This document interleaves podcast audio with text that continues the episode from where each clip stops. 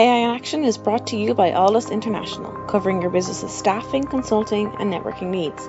Our host brings you the leading minds in AI, sharing their story, their success, and their advice. Focusing on fast tracking you to the top, AI in Action cuts through the hype to help you kickstart your data science career.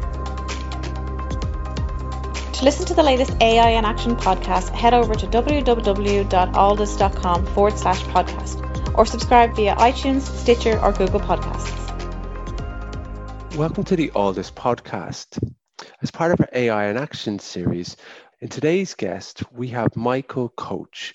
Michael is the Director of Data Analytics and AI at Lufthansa Industry Solutions. Michael, great to have you on the show today. Thanks. Michael, tell us a little bit about your background and how did you get into the world about data and AI? And tell us, I suppose, from your educational point of view as well, and for the listeners that don't know your background, it'd be great to hear about that. Um, actually, I did my uh, master's in computer science in uh, the city of Kaiserslautern. It's a small town in Western Germany, and focused there on database and distributed systems. So you see, I always had this really data-driven background and, and the passion for data, um, even in the beginning of my studies. And I wanted to to work in this area and really started this directly on an international level. So I started working in Toronto um, in the field of enterprise data warehousing and business intelligence systems. So it's it was really about the the data of the company uh, in a central place and how to use them really to to derive decisions from it. Um, I did this in quite a couple of, of different uh, situations and customers. Uh, set in, in Canada first, also a project in uh, Bangalore, in uh, also in Berlin, in Frankfurt, uh, at the end. So I have a lot of different situations where I uh, uh, I, I, worked in there.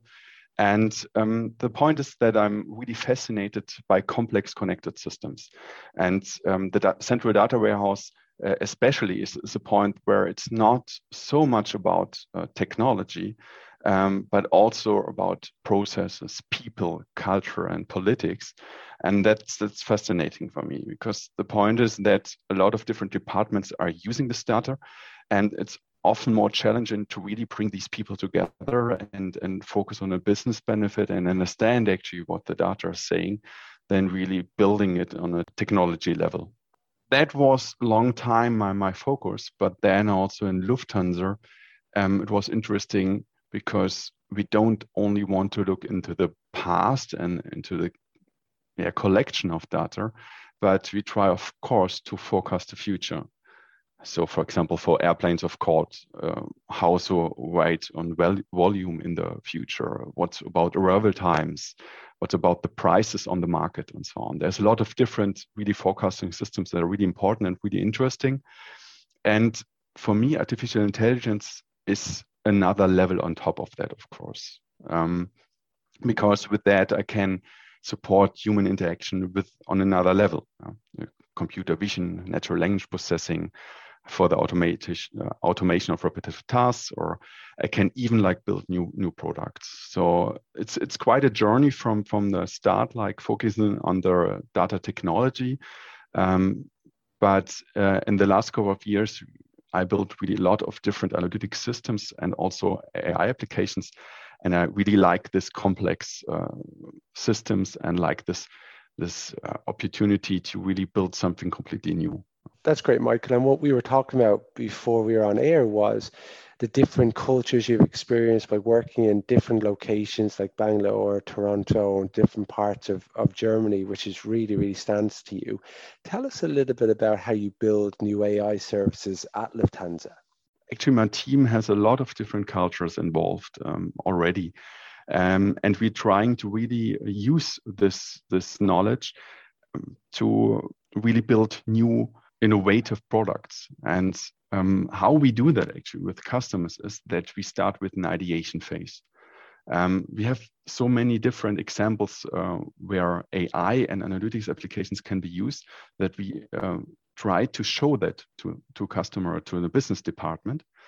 Um, and then we can focus on okay, what can you do with this uh, new innovative product, and try to test test it with for example, a proof of concept. And because it's always important, of course, there's new ideas coming out of that, and, and you can do a lot of different new new stuff.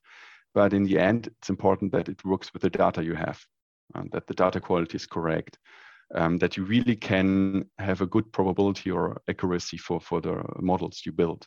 And it's really most important. And you can do that usually in, in really a couple of weeks where you find out about that.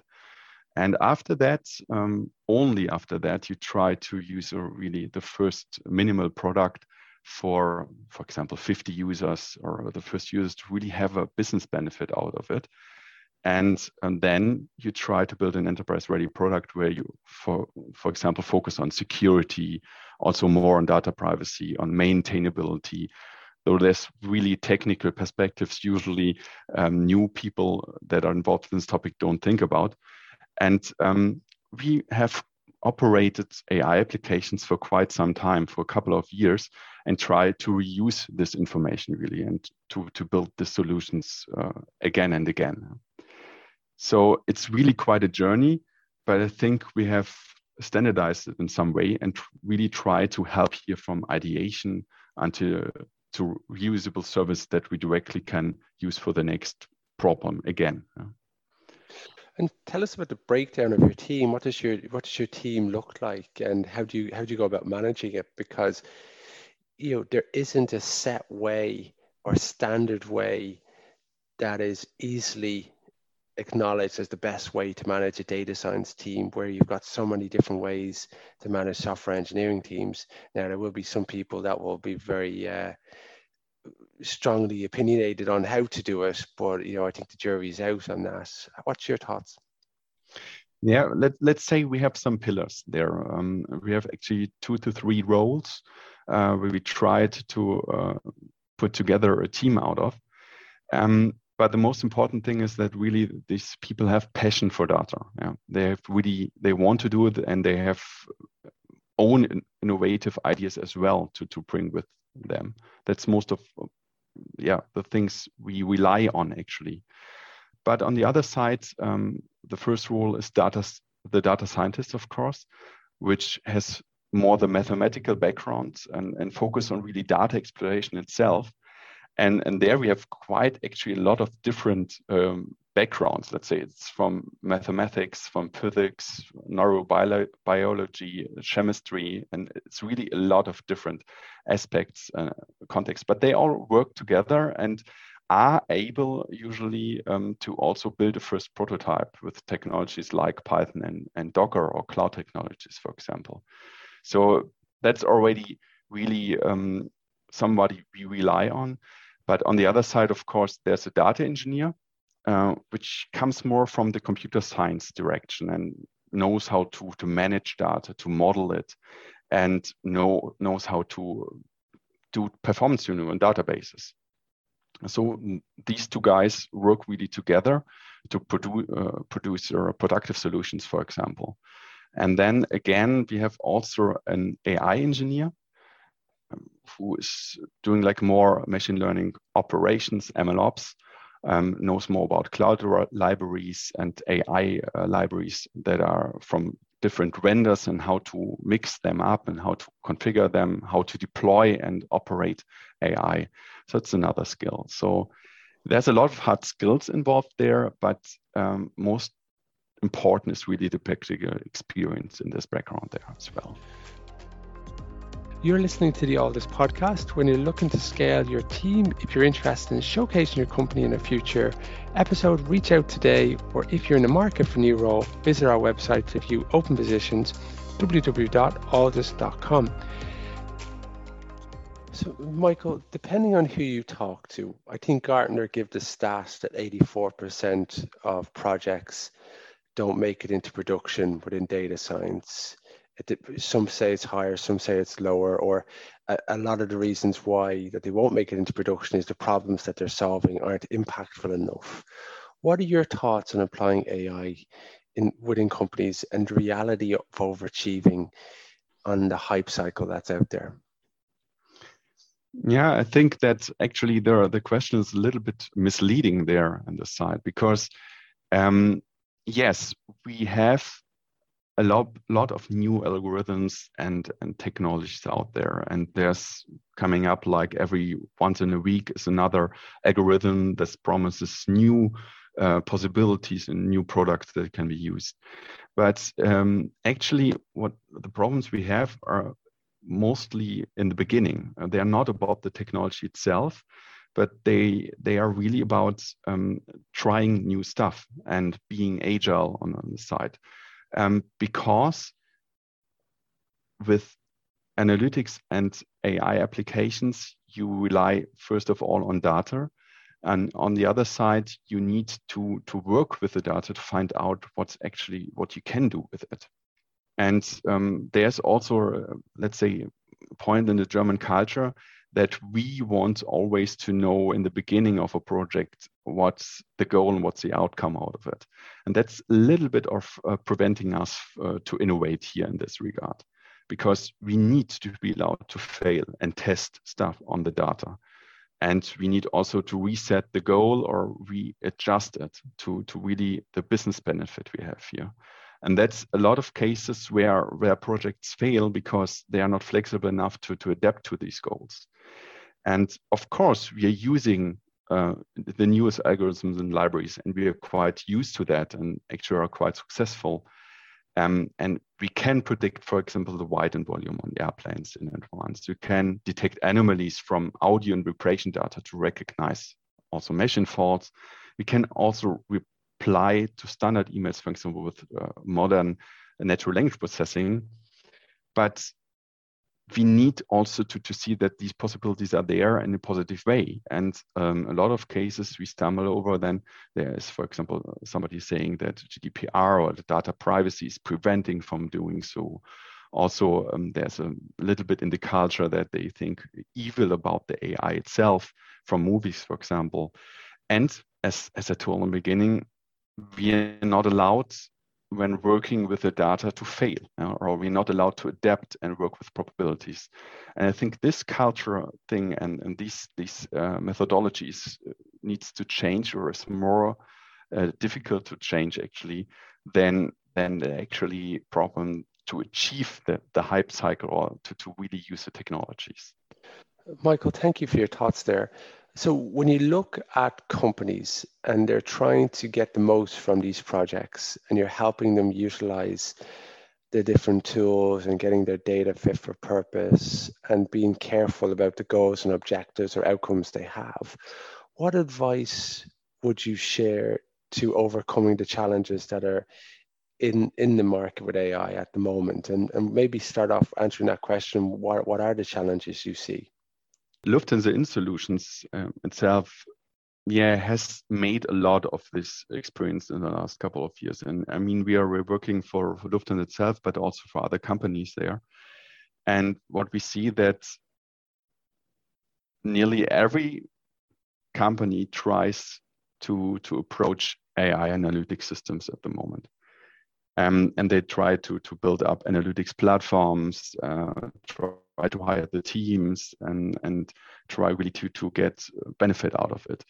Um, but I think that the point is that there's need for a lot of of experts, um, and the market just has not as many uh, aspects perspectives there to to really um, serve the need. Um, also because it's really a broad and complex topic with a lot of different technology aspects and um, also required skills for, for the data scientist, for the data engineer, so that we should like focus more on really the current um, problems and benefits AI can, can deliver. And, and try to really build AI as a service, for example, and, and really offer that to, to companies to reuse and, and focus on their problem and benefit itself, not on the technology, on the skill set there. Um, because there's like nearly in every process or in every department you can use um, these solutions. And we should not like build them all the time from scratch. That's just not possible. And it's also on the other side that um, it's important to think about complex topics like operations security data privacy privacy and even ai ethics um, which are seldomly addressed from the start. Yeah? And it's getting more and more important that, for example, our AI solutions um, don't discriminate, for example. Um, Europe is actually doing quite a lot in the sector, as you know, for data privacy and starting for ethics as well in this area. And I think we should put push this topic really, really more and, and should focus on that as well and see it as a chance to build really good systems. I, I think it's such a good point because when you have it as the foundation, you don't have to worry about it coming up later on because you've designed this being very conscious of it. And you, you find from companies that haven't done well in, in this process in the past, they think about it near the end. And exactly. that's, that's not going to work. And I'm very interested to see what's going to happen with the GDPR regulation further extended with the um, EU regulation on AI, high risk AI, in the coming weeks in terms of what they're going to propose to actually bring into law. And there's, that's 450 million people that if you're going to be selling or applying any type of AI within the healthcare sector or financial services, for example, you're going to have to abide by uh, that regulation. So, so it's it's going to start to be really enforced uh, soon, which is which is going to be good to see. Um, Michael, looking back at your earlier years in the world of, of data analytics and, and data science slash AI, what advice would you would you share with anyone beginning this journey again? The most challenging and also uh, most important experience I I made were um, the the travel and the work abroad.